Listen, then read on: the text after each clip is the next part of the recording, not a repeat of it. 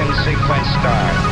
Five, four, three, two, one, zero. Quantum leap. Salto quântico. Salto quântico. Salto quântico. Salto quântico. Salto quântico. Salto quântico. Kvanthopp. Det du inte visste att du ville veta. Dagens gott folk, roligt att ni rattade in Kvanthopp. Marcus Rosenlund så heter jag. Släck säkerhetsbältena och spänn fast cigaretterna, för nu kör vi. I dagens program ska vi nämligen få ett reportage från Norge, där det just nu rullar omkring trettiosex tusen elbilar på vägarna.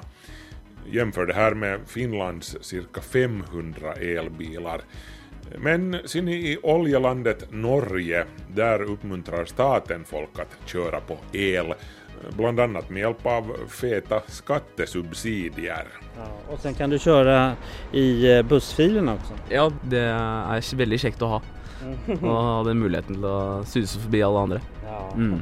En sak som staten däremot förser oss med här i Finland är ju moderskapsförpackningen, och det är inte illa heller. I dagens Kvanthopp ska vi bekanta oss med någonting som går under namnet den digitala moderskapsförpackningen. Vad är nu det då? Det här är tänkt att bli en helhet av digitala tjänster och digital utrustning som barnfamiljen kan tänkas behöva. Och nu har forskarna tagit fram en tutt som skickar data digitalt till mamma och pappa. Ulrika Fagerström berättar mera senare i programmet. Och i notiserna som står i turen härnäst så ska det bland annat handla om den första kameran i rymden som nu har sålts på auktion för en hisnande summa pengar.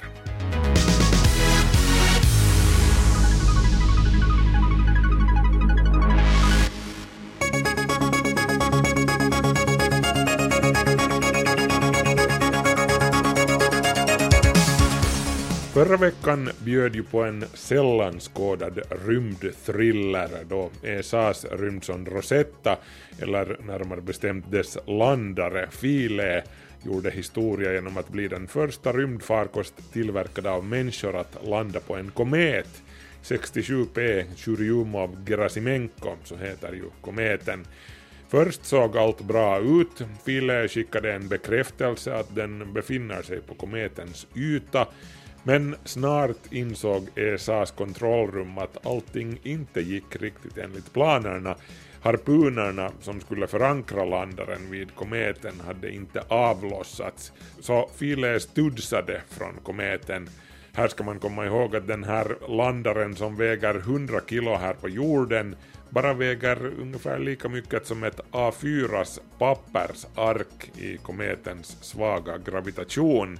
Så Filé studsade alltså från kometen, och det var inte alls långt ifrån att den skulle studsa ända tillbaka ut i rymden för att aldrig återvända. Men lyckligtvis föll den tillbaka ned på kometen efter ett två timmar långt skutt. Och den studsade en gång till. Den här gången dröjde det bara sju minuter innan den föll ner. Och tredje gången gilt, den här gången hölls Filé på kometens yta. Men var och är landaren Filé en framgång? Jo och nej. Landningen kunde onekligen ha gått lite mera som på Strömsö, så att säga. På grund av att Filé studsade en bra bit bort från sin tilltänkta landningsplats så hamnade den på ett ställe där solen inte kommer åt att lysa på den, så landarens solpaneler, som den är beroende av för sin kraftförsörjning, blir utan solljus. Så Filés batterier dränerades rätt fort, fast den hann utföra ett flertal viktiga mätningar och observationer och ta bilder innan den var utan ström, så den var inte ett totalt misslyckande.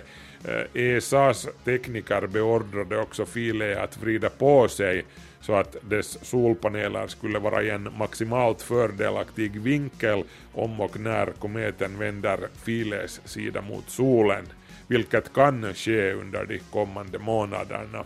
Filé kan vakna upp igen, det återstår att se. Men hur som helst så lyckades E S A med någonting historiskt, att landa en robotfarkost på en komet femhundra miljoner kilometer avlägsen. Och man hann ju få en hel del data och bilder också, som sagt. Och Rosetta fortsätter ju att sända från sin utkikspost nära kometen, så nog kan man kalla det en framgång trots allt. Och när vi nu kom in på rymdspåret så fortsätter vi där. Den första serietillverkade kommersiella kameran som någonsin togs med på en rymdfärd har sålts på auktion i Boston för tvåhundraåttio tusen dollar. Kameran, en svensktillverkad Hasselblad fem hundra C med ett åttio millimeter size-objektiv, sägs ha köpts av NASA-astronauten Walter Wally Schirra från en helt vanlig kamerabutik och tagits med på Atlas åtta-flygningen nittonhundrasextiotvå. Schirra modifierade kameran en aning. Han målade den bland annat svart för att minska på risken för oönskade ljusreflexer. Allt det här lär ska ha skett på Schirras helt privata initiativ. Att det blev just en Hasselblad sägs ha berott på att han bad fotograferna på National Geographic och Life magazine att rekommendera en kamera, och det här var modellen som de föreslog. Det här alltså enligt storyn åtminstone. Det finns inga officiella dokument om saken, men just storyn bakom det hela lär ska ha bidragit till att driva upp priset på kameran till över en kvarts miljon dollar. I tisdags meddelade Nokia att de ger sig tillbaka in i hårdvaruracet med den första egna prylen efter att telefonerna såldes åt Microsoft. N ett heter den nya produkten, och den är en pekplatta med sju komma nio tums display och vad annars Android som operativsystem. Fast inte samma dussin Android som alla andra kör med, utan N ett-plattans Android är spetsad med Nokias eget gränssnitt kallat Z-Launcher. Det speciella med det här är att du kan rita till exempel ett S på skärmen med fingret och så hoppar Spotify upp, eller vad du nu har för appar som börjar på bokstaven S. Z-Launcher lär sig vilka appar du använder mest och serverar dem automatiskt åt dig på startskärmen. Den nya Nokia-pekplattan skiljer sig på två viktiga sätt från Nokias gamla telefoner och andra prylar. För det första tillverkar Nokia inte den själv, det sköter en samarbetspartner om. Och för det andra ser den inte värst mycket ut som en Nokia.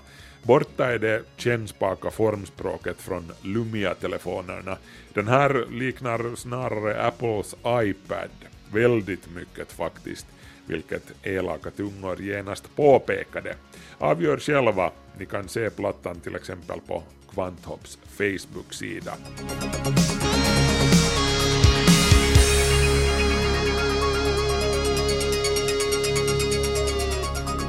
Så kan vi ju ännu nämna att årets Fackfinlandia-pris tilldelas filosofiedoktor Mirka Lappalainen för boken Pohjolan leijona, Gustav Adolf ja Suomi sextonhundraelva till sextonhundratrettiotvå. Den berättar om Finland under krigarkonungen Gustav den andre Adolf. Och ännu en notering rörande kometlandaren Filé som kom in här. Enligt de senaste uppgifterna ska den ha hittat organiska molekyler på kometen Churyumov-Gerasimenko. Det är inte riktigt samma sak som liv, men det kan röra sig om de enklaste byggnadsblockerna för liv. Organiska molekyler bildar aminosyror, proteiner och i slutänden D N A. Ännu vet vi inte vilken sorts organiska molekyler det handlar om, hur komplexa de är, men vi får lov att återkomma till den saken. Kvanthopp, snabela, yle punkt fi. Norge har satsat stenhårt på elbilar de senaste åren. Köpare av elbilar uppmuntras av staten med kännbara monetära kompensationer så att säga, och så kallade gräddfiler i stadstrafiken. Och det här har gett utdelning med råge. Inte mindre än trettiosex tusen elbilar rullar omkring på Norges vägar just nu. Det här kan jämföras med Sveriges fem tusen och Finlands femhundra elbilar. femhundra, nästan ingenting. Norge införde sina elbilsförmåner för ett par år sedan. Och det är tänkt att det ska gälla tills det finns femtio tusen elbilar i landet, eller senast till tjugohundrasjutton. Men som det ser ut nu så kommer femtio tusen-strecket att överskridas redan nästa vår. Vi ska nu följa med Sveriges radios Pär Gustafsson till Norge, dit han begav sig för att bekanta sig med den norska elbilsboomen. Vi börjar i Oslo, där Pär tog sig en körtur tillsammans med Ole-Henrik Hannisdal från organisationen Grönbil. Och nu svänger vi in på en parkeringsplats. Titta, där står det E L på en sån här registreringsskylt på en bil framför oss här, där vi åker in med våran elbil på en parkeringsplats. Så kolla, E L står det där. E L. El, hela räcka där är ladeplatser, så där är det bara el. E L, E L, E L, E L, E L, E L. Där är en till. Ja, det här är alltså i någon nära centrum i Oslo, en parkeringsplats. Vi kollar registreringsskyltarna på alla bilar på en parkeringsplats. Och efter e, om det börjar med E L på de där skyltarna så är det elbilar, och de går enbart på el, och eh, Ole Henning kan peka på alla el. Så poängen är att det är eh, elbilar i Norge är inte något speciellt. Det är en helt vanlig bil, och sånt sett så är det det är väl kanske det som skiljer Norge mest från andra marknader. Alltså i Norge så vet vi vad elbilar är bra till, och vi vet vad det inte är så bra till. Jag åker elbil tillsammans med Ole-Henrik Hannisdal, en entusiastisk elbilsförespråkare som kör elbil privat sedan fem år tillbaka i Oslo. Och han väljer att köra till en parkering där han vet att det dräller av elbilar, i syfte att illustrera elbilsboomen i Norge.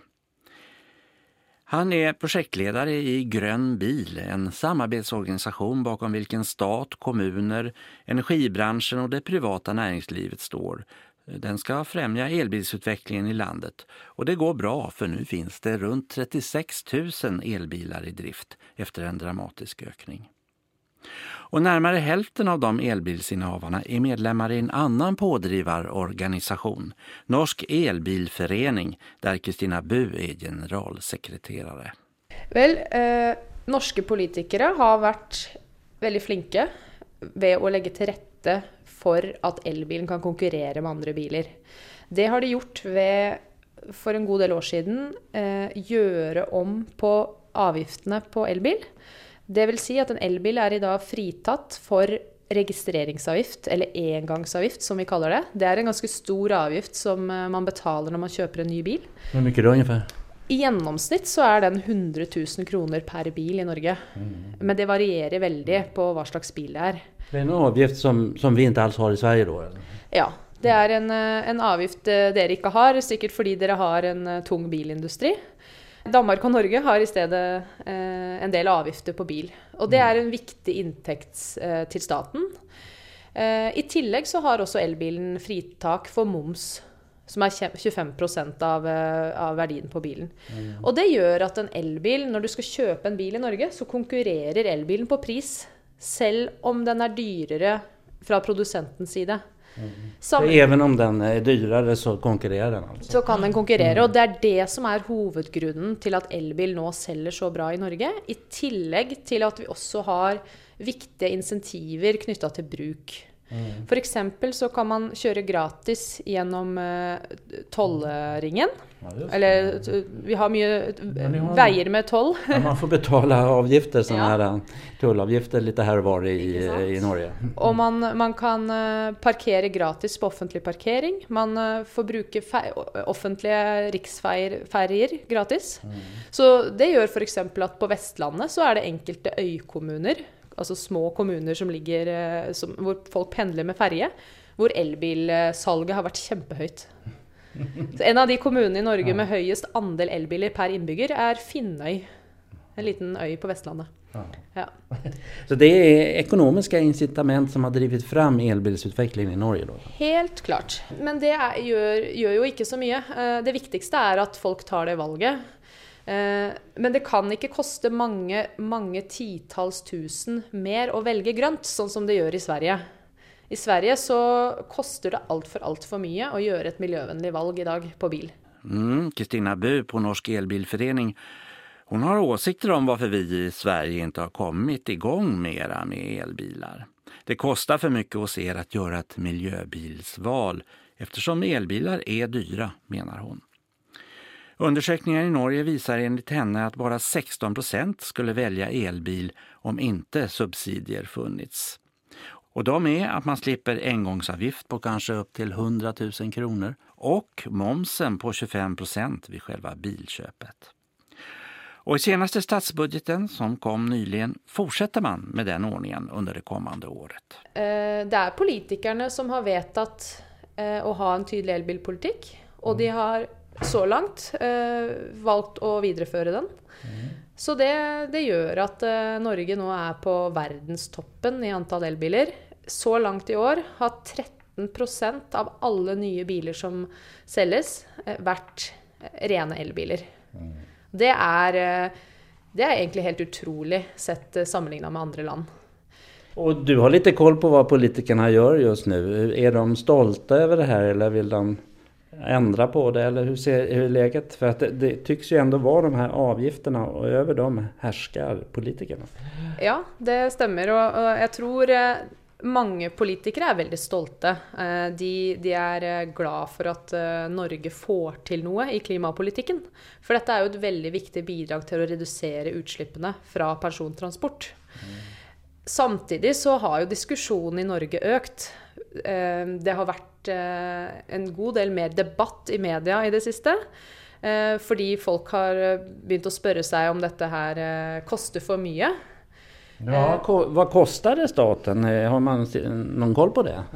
Ja, så långt intill i sommar så har kostnaderna varit cirka två komma tre miljarder kronor för den elbilsatsningen så långt.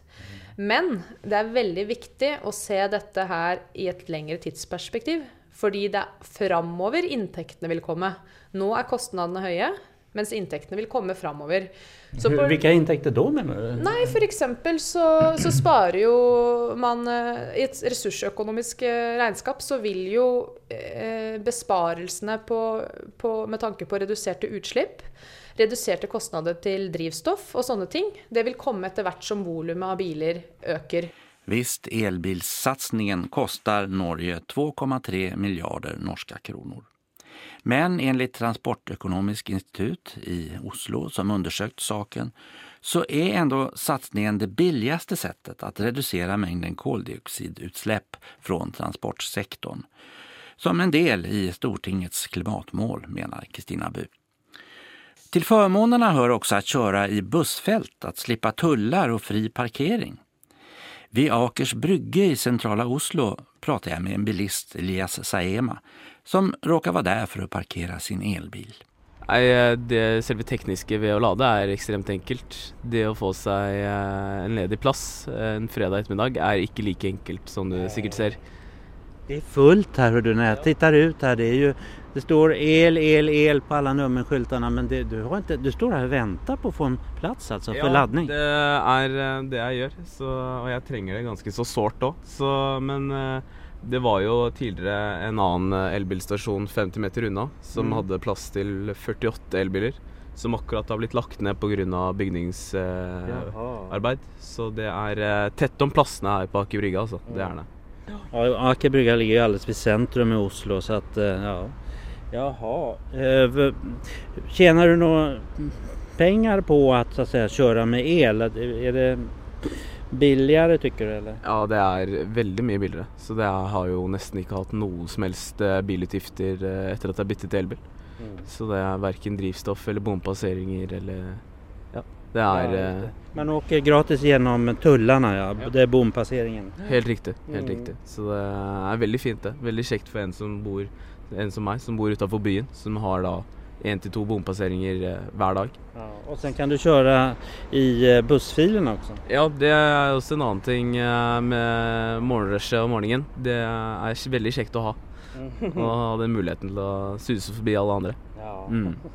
Susa förbi alla andra, ja, men tänk om de tar bort det. Jag menar, det blir ju fler och fler elbilar. Det kanske blir eh, flera hundratusen miljövänliga bilar i Norge så småningom. Då kanske de inte får köra i bussfilen längre. Nej, du har nog helt rätt i det. Och det är nog det första som ryker. Eh, men det är en godhet som jag har liksom, eh, sett på som eh, ja, midlertidig. Det blir nog inte något permanent att kunna köra i bussfilen. Men eh, det är inte något kritiskt. Nej, som ni hörde fick Elias Saema den här dagen ingen plats där han kunde ladda sin elbil. Och Kristina Bu på Norsk Elbilförening är lite besviken på att politikerna inte gett några pengar till utbyggnad av laddningsstationer. I statsbudgettet för tjugofemton så har det inte varit bevilget någon pengar till att bygga ut ladeinfrastruktur. Och det behövs, för nu som salget har varit så högt, i år är, i år är det sålt sexton tusen elbilar. Så vill behovet för lading, speciellt på vinterstid, nu går vi mot vinter, bli högre. Fordi räckvidden till bilarna, till elbilarna reduceras när det är kallt. Och här noterar vi en nackdel med elbilar. De drar mera ström vintertid. Kupén måste värmas, det är halt väglag och så vidare. Med påföljd att räckvidden blir kortare. Man måste ladda en elbil oftare på vintern. Vi ska tillbaka till Ole-Henrik Hannisdal från Grönbil som tog mig ut på en tur med elbil. När det gäller räckvidd har de flesta elbilar en räckvidd på åtta till tolv mil, säger han. Med undantag för den omtalade amerikanska Tesla som på grund av batterier med större kapacitet har mycket större räckvidd. Att tanka el tar vanligen lång tid om man använder vanlig stickkontakt som folk gör när de laddar hemma över natten.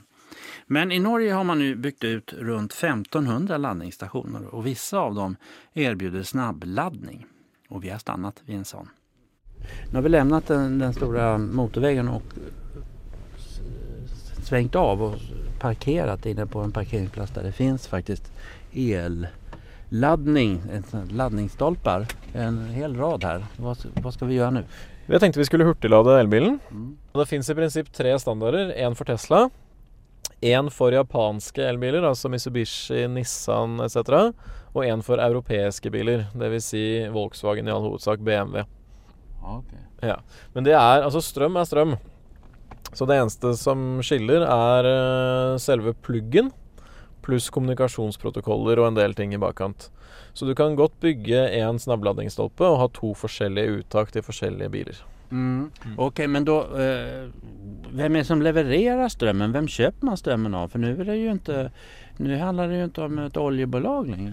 Nej, alltså på snabbladdning så Tesla, de inkluderar snabbladdning med bilen. Så när du köper bilen så får du snabbladdning inkluderat av Tesla. Det är gratis alltså? Ja, eller i princip är det ju gratis att bruka, men du har ju köpt det när du köpte bil. Ja, ja. Just det. Så de sätter av lite pengar för varje bil de säljer till att bygga snabbladdningsnätverket sitt. Mm. Det ingår, de det bygger ingår. nätet samtidigt ja. med, med bilförsäljning, men så är det ju en dyr bil också, en, en halv miljon här i, i, i Norge.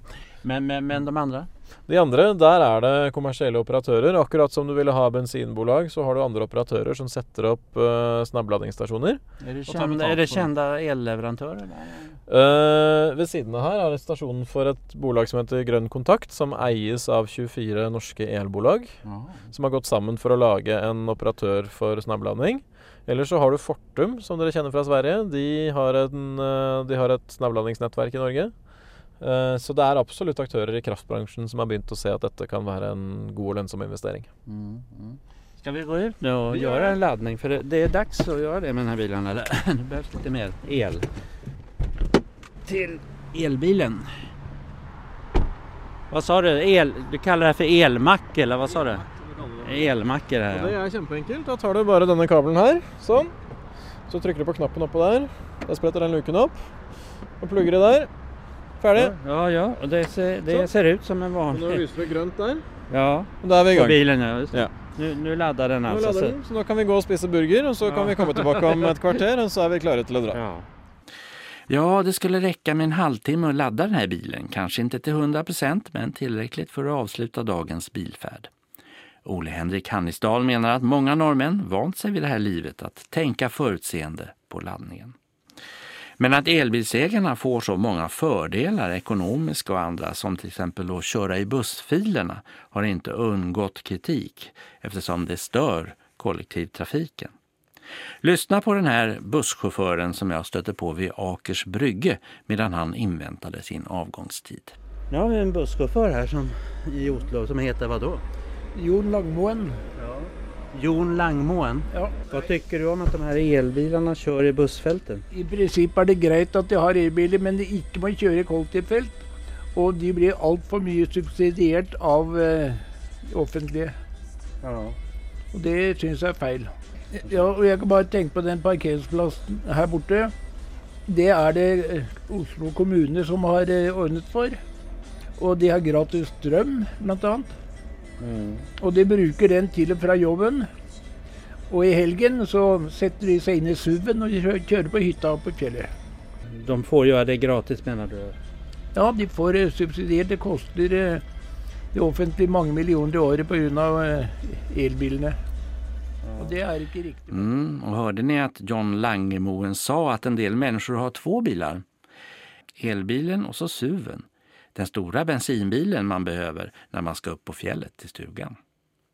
Och den bilden bekräftas av undersökningar från Transportökonomisk institut. Den typiska elbilsägaren är en man i medelåldern, har familj, är stadsbo, har hög utbildning, teknikintresserad och höginkomsttagare och är flerbilsägare. Men ser man till andra flerbilsägare som köper vanlig bil så är det inte så stor skillnad i profilen. Miljöengagemang brukar komma på tredje plats efter personligt behov och ekonomiska förmåner när man frågar om varför man köper elbil, säger Marika Kolbenstvedt på institutet. Men slående är hur bilägare som ska byta bil tänker om framtiden. Så många som åttiosju procent vill köpa elbil nästa gång. tre procent säger nej och så vad har vi då? tio procent svarar jag vet inte. Det är väldigt hög, vad ska vi säga, köptrofasthet. Ja. Men... Och den har ökat väldigt från tidigare undersökelser som vi har gjort. Mm, åttiosju procent funderar på att köpa elbil nästa gång. Det talar för en eh, fortsatt snabb elbilsutveckling i Norge. Och då närmar sig den stora frågan om politikerna kan fortsätta med de ekonomiska lockbeterna. Kristina Bu på Norsk Elbilförening varnar för en för tidig nedtrappning av förmånerna. Vi är upptatt av att fördelarna varar länge nog och trappas gradvis ned när elbilen blir konkurrensdyktig. Så när elbilen kan konkurrera mm. på lik, lik nivå som andra bilar så kan man också börja trappa ner fördelarna. Men de må ikke, man må ikke trappe ned, med, ned fordelene for tidlig, fordi da mm. eh, vil det kunne stoppe opp den utviklingen vi har. For målet langt der fremme er jo at vi har hundra procent biler som kan kjøre på fornybar kraft og energi. Sist här hörde vi Kristina Bu, generalsekreterare för Norsk Elbilförening. Sveriges Radios Pär Gustafsson var reporter. I Finland rullar det som sagt omkring femhundra elbilar på vägarna mot Norges trettiosex tusen alltså. I en undersökning som Aalto-universitetet gjorde i våras framgick det att det höga priset och elbilarnas begränsade batterikapacitet är de främsta orsakerna till att finländarna inte vill ha elbilar. Laddningsstationerna är också bara sextio till antalet i hela Finland just nu och några skattesubsidier får elbilsköparen heller inte i Finland. Kvanthopp, det du inte visste att du ville veta. Och nu ska vi ta och titta på en tekniktillämpning för de minsta i familjen eller i praktiken för spädbarnet och föräldrarna tillsammans. Det handlar om teknik som går under namnet den digitala moderskapsförpackningen. Den digitala moderskapsförpackningen är en pågående process. Den finns inte riktigt helt ännu, men den finns som idé och vissa av sakerna är konkretiserade. Det handlar alltså om forskningsarbete som forskningscentralen V T T har gjort. Och under den här rubriken, den digitala moderskapsförpackningen, så har de nu samlat dels sådana uppfinningar som de redan tidigare tagit fram och sådana som de nu har tagit fram det senaste året. Och i slutändan vill man i den här digitala moderskapsförpackningen få med också helt andra företags uppfinningar kring samma tema. Allt det här kan alltså sen inom några år bli ett paket med en digital moderskapsförpackning som innefattar både dator- och mobilapplikationer, likväl som konkreta tekniska prylar. Och vad sägs om till exempel en digital tutt för Lillisen? En tutt som sänder information om sugteknik och vagnstemperatur till sin mammas eller pappas mobiltelefon, pekplatta eller dator. Det här är en grej som nu finns, inte på marknaden men alltså hos forskarna vid V T T, och demonstreras här av specialforskare Olli Kuusisto. Det, det, det ser helt vanligt ut, men, ja. men där som tutthandtaget typ skulle komma, så där finns någonting som är elektroniskt. Ja. Som en platt ring. Bakom ja. plast så finns det uppenbarligen elektronik. Ja, det här, äh, jag har här en, en bild över det. det är, så, så utanför det här tutten har man, har man äh, en sensor och en batteri och sen en äh, vad är det nu? Low energy Bluetooth äh, försändare. Och vad, vad, man kan, vad man kan mäta är det temperatur. Det är utomhustemperaturen, och är det för varmt eller för kallt så börjar den alarmera. No, no, det, det, kan, det kan alarmera eller det kan... Det kan, det kan uh, no, ja, här har, har vi det här tutten och här uh, i den uh, skärmen på mobiltelefonen ser man, ser, man, ser man nu den där temperaturen. Och sen kan man, kan man, kan man ha en sån applikation som, som alarmerar om, om det, det är för kallt. Eller. Men vad är poängen med det? För att alla har ju temperaturmätare på mobiltelefonen. Liksom. Att måste man nu ha en digital tutt på barnet och mäta där? Kan man inte bara... Nej, no, ja, det, det, det, kan man, det kan man mäta också på, på annat sätt. Men, men om, man, om man vill ha, ha det där det, ter, temperaturen i vagnar, det, det, det kan vara uh, ja. olik, olik som, som man har, har på... Uh, I luften? Ja. Mm, att det blir så hett i vagnen. Ja, ja, ja.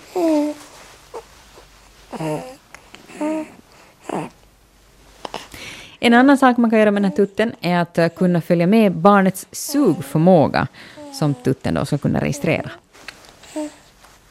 Och det, det finns uh, sådana uh, språkterapeut som, som har sagt att, uh, att genom det, det där information uh, man, kan, uh, man kan få information om, hur, om munnens uh, utveckling och sen, sen uh, över det kan man, kan man se om det ska vara problem med, med, med språkförmågan. Mm-hmm. Men det, det, det är en sak som, som, som vi måste forska, forska vidare om, om, det, om det verkligen är så. Men, men så, så, så har man, har man sagt, sagt oss. Nu måste vi ta upp honom.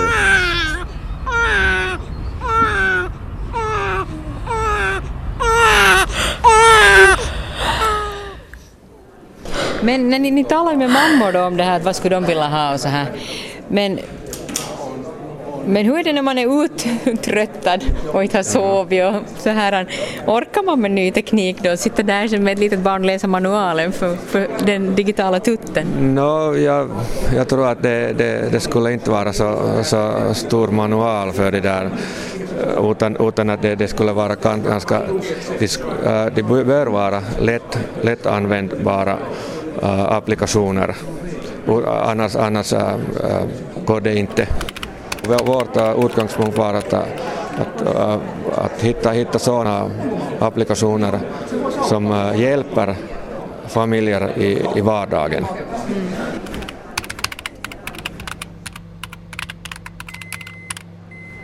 Nu handlar det ju om små barn och det handlar om elektronik och också trådlös teknik och sånt. Det finns ju kanske vissa faror med det också så där, i det långa loppet. Och sånt, det är ju inte undersökt på det viset på små barn. Hur, hur tänker ni kring det sen då när ni uppfinner sånt här? Att, att vilka risker det eventuellt medför för själva barnet? Ja, no, det är en sak att om, om, det här, om det här går till, till produktutvecklingen, det är en sak som, som man ska, man ska forska mycket noggrant och, och Och sen, sen det här, på den här tutten har man den här sensoren, elektronik, det är utanför tutten. Alltså det är inte, inte in, in i munnen. Och sen man har här en low energy Bluetooth, alltså det, det är inte, strålningen är inte så, så stor som, som i en normal Bluetooth.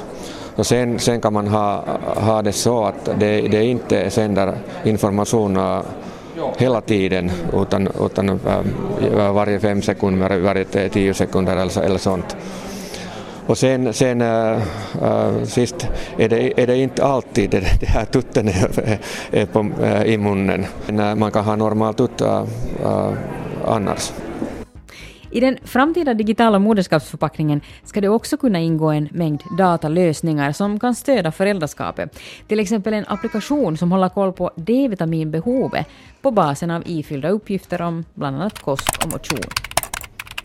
En annan webbtjänst som passar in här är den redan existerande kasvuseola punkt fi där man själv kan följa med barnets tillväxtkurva då man fyller i behövliga uppgifter.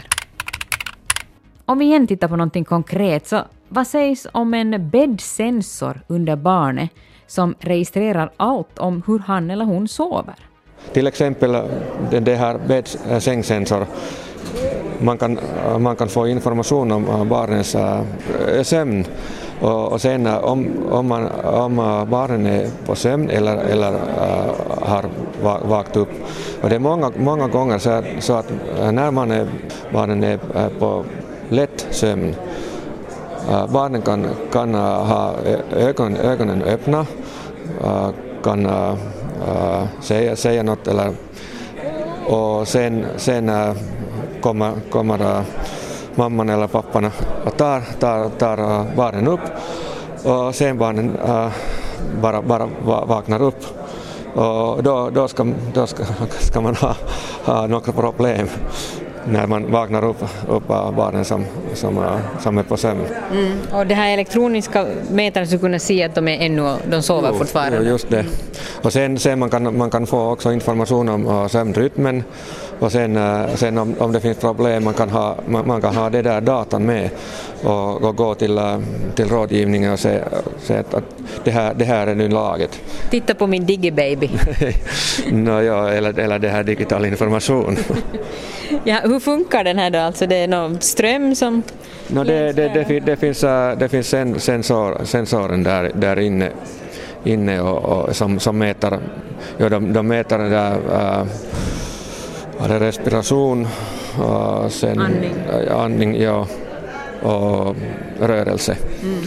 Är det här tänkta för vilka babysar som helst då, eller något specialbarn? No, no, det kan man ju använda med, med vilka babys som helst, men med mest nytta har man, har man då där man har problem. Mm. Men, men också det, det är en, en, om man har mäter det där, det där rytmen, man kan också ha information om när, när barnen ska, ska vakna. Eller, eller troligen vakna, beroende på, på, på den här mätningen. Den digitala moderskapsförpackningen är alltså arbetsnamnet för ett V T T-projekt med tidigare och nya digitala uppfinningar som på olika sätt kan tjäna barnfamiljen. I projektet ingår också att samarbeta med andra företag som redan har eller har på kommande digitala produkter som kunde platsa i projektet. Men hur sannolikt är det att det sen blir ett konkret paket som i någon form finns att tillgå för kommande föräldrar och barn? No, det, det, det ska man se. Som men, man kan köpa då? No, no, det, det är så att när man tänker vem som har nytta av det här, no, det, det är först och främst familjen. Och sen, sen om man, om man ska, ska byta, byta dat, dat, eller sända information mellan, mellan rådgivningen och familjen äh, äh, på elektroniskt format kan det vara äh, mer effektivt och också, också man, man kan få bättre diagnos om man har metadata. Alltså det är därför det är det kommuner som äh, i, i den ska, ska ha, ha nytta av det. Och sen om, om man kan ha data över barnen i, i Finland i i allmän, allmänhet då det, det ska vara intressant för forskning och sen också, också för statistik och, och sen det kan man utnyttja för att uh, ge resurser till rätt, rätta, rätta platser. Alltså staten ska, ska, skulle ha också, också, också nytta av det. Och sen, no, vem, vem ska betala? No, de de uh, som ska få nytta av det här. Det sa specialforskare Olli Kuusisto på V T T, intervjuad av Ulrika Fagerström. Grundämnesserien är det dags för nu. Universums innehållsförteckning som jag kallar den. Tänk att vi har betat av hela sjuttiosex grundämnen redan, mer än ett år av grundämnen. Då kunde man ju tro att allting av något desto större värde är avklarat och bara de där konstiga, exotiska och instabila grundämnena återstår. Nej då, det är nu som vi kommer till de riktiga klassikerna, tungviktarna i ordets alla bemärkelser. Guld, platina, kvicksilver och bly är på kommande under de närmaste veckorna. Den här veckans grundämne har ni säkert hört talas om. Det fanns, mm, finns fortfarande faktiskt en satellittelefon, ett helt nätverk av satelliter som är uppkallade efter det här ämnet. Kvanthopp presenterar en serie i hundrasjutton delar. Det som allt bygger på, eller våra grundämnen från B T till Unuoctium.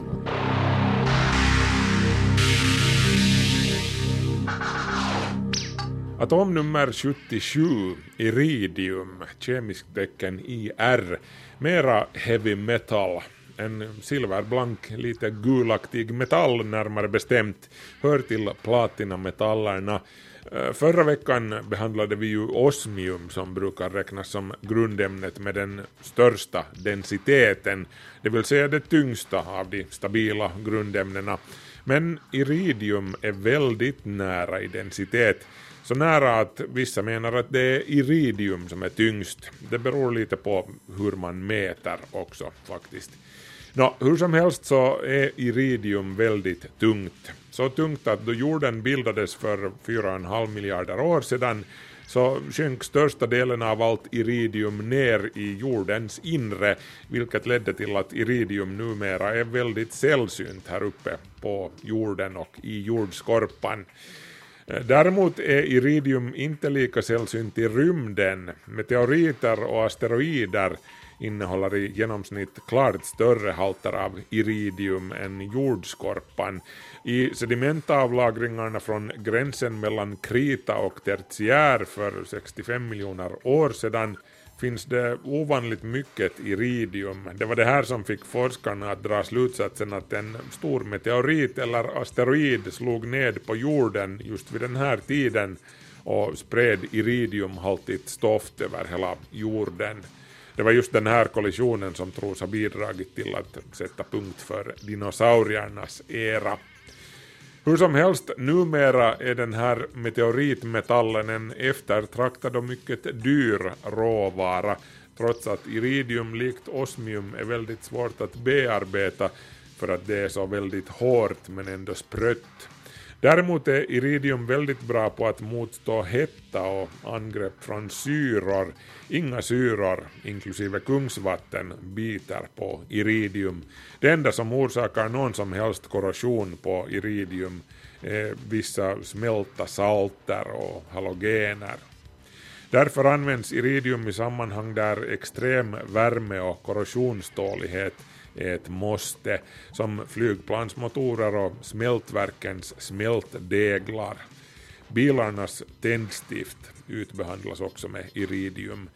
Ja, och så använder elektronikindustrin också en del iridium. Iridium utvinns huvudsakligen som en biprodukt från nickel- och kopparproduktionen.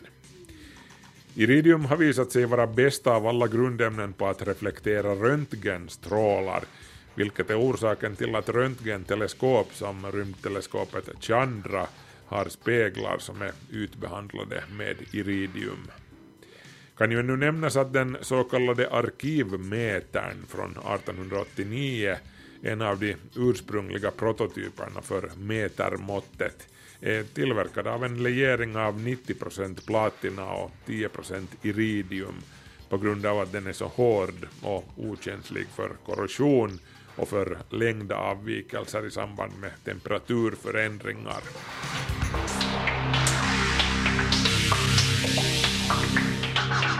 Du har hört del sjuttiosju i Kvanthopps serie om våra grundämnen. Nästa vecka, platina.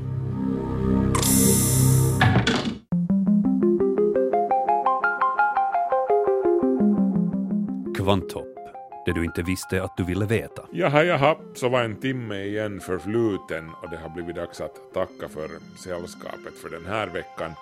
Jag påminner er ännu om att Kvanthopps innehåll ju också finns på Yle Arenan, på Facebook och på svenska punkt yle punkt fi snedstreck vetenskap. Men som sagt, tack för mig. Marcus Rosenlund heter jag. Vi hörs om en vecka. Hej så länge.